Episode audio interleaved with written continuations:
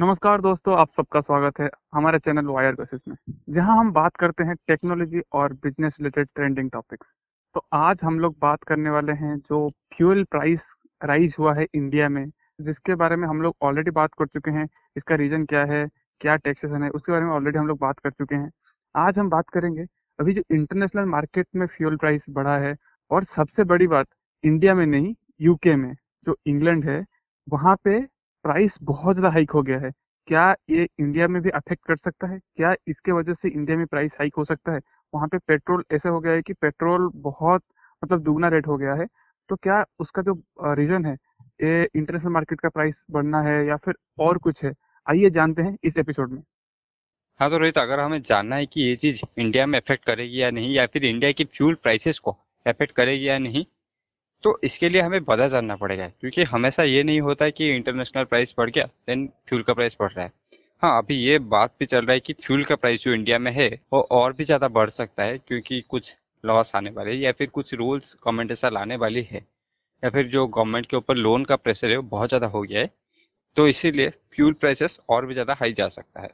लेकिन अभी जो यूके में हुआ है उसका सिनेरियो और उसका रीजन जो है वो कम्प्लीटली अलग है।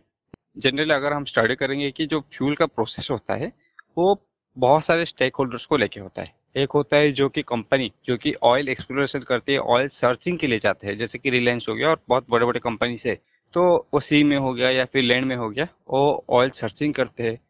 अगर वहाँ पे ऑयल सर्चिंग सक्सेसफुल रहता है देन उसको निकालने का काम करते हैं। उसका जो सेटअप होता है ना, वो जो पंप लगाते हैं जहाँ से ऑयल को निकालते हैं, वो बहुत ही महंगा सेटअप होता है। और अगर तुम देखोगे देन अगर एक बार पंप स्टार्ट हो गया और उनका जो मशीन स्टार्ट हो गया, वो प्रिफेयर करते हैं कि वो कंटिन्यू रहे, क्योंकि अगर वो बंद करते हैं और फिर से रिस्टार्ट करते हैं देन उसका जो कॉस्ट होता है बहुत ही ज़्यादा हो जाता है।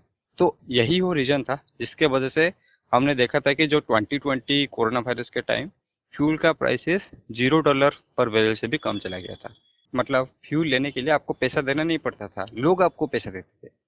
बिकॉज यही होता था, मतलब दो कंट्रीज सऊदी अरेबिया और रसिया इतना कंपटीशन में आ गए कि कोई भी अपना फ्यूल का जो पंप है उसको बंद ही नहीं कर रहा था और फ्यूल निकालते ही जा रहे थे। तो ये तो एक स्टेक होल्डर हो गया।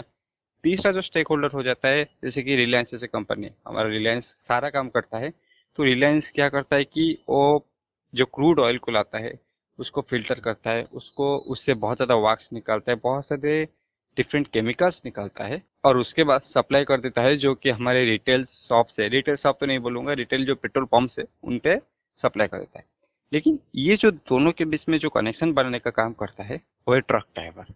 हाँ, मानता हूँ बहुत ही छोटा रोल है, लेकिन अभी ये यूके में बहुत ही बड़ा क्राइसिस खड़ा कर चुका है। यूके में एक्चुअली क्या हुआ था कि ट्वेंटी सेवनटीन या फिर ट्वेंटी एटीन के टाइम वहाँ पे लगभग दो लाख ट्रक ड्राइवर्स थे जो कि ये काम करते थे। लेकिन अभी सिचुएशन हो गया है कि ट्रक ड्राइवर्स बस सेवेंटी थाउजेंड बचे हैं। मतलब एक दो साल के अंदर एक लाख तीस हजार ट्रक ड्राइवर यूके छोड़ के चले गए या फिर ये काम नहीं कर रहे, जिसके वजह से ये प्रॉब्लम यूके में हो रहा है कि इनका जो ट्रांसपोर्टेशन है, इनका जो सप्लाई चेन था वो पूरा बिगड़ चुका है।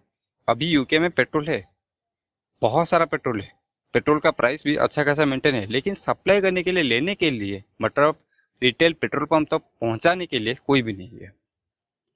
तो यह भी मुझे एक चीज़ का याद दिलाता है कि अभी जो इंडिया में फार्मर का कमी हो चुका है, मतलब फार्मर का जो कमी होना स्टार्ट हो चुका है, क्योंकि हम सभी देख रहे हैं कि जो भी फार्मर के फैमिली से बिलोंग करता था वो भी उसी प्रोफेशन को कंटिन्यू करना नहीं चाहता। वो चाहता है कि आईटी में जॉब करें या फिर किसी किसी भी बाहर जगह पर चले जाए, किसी भी प्लांट में काम कर ले, लेकिन फार्मर नहीं बनना है।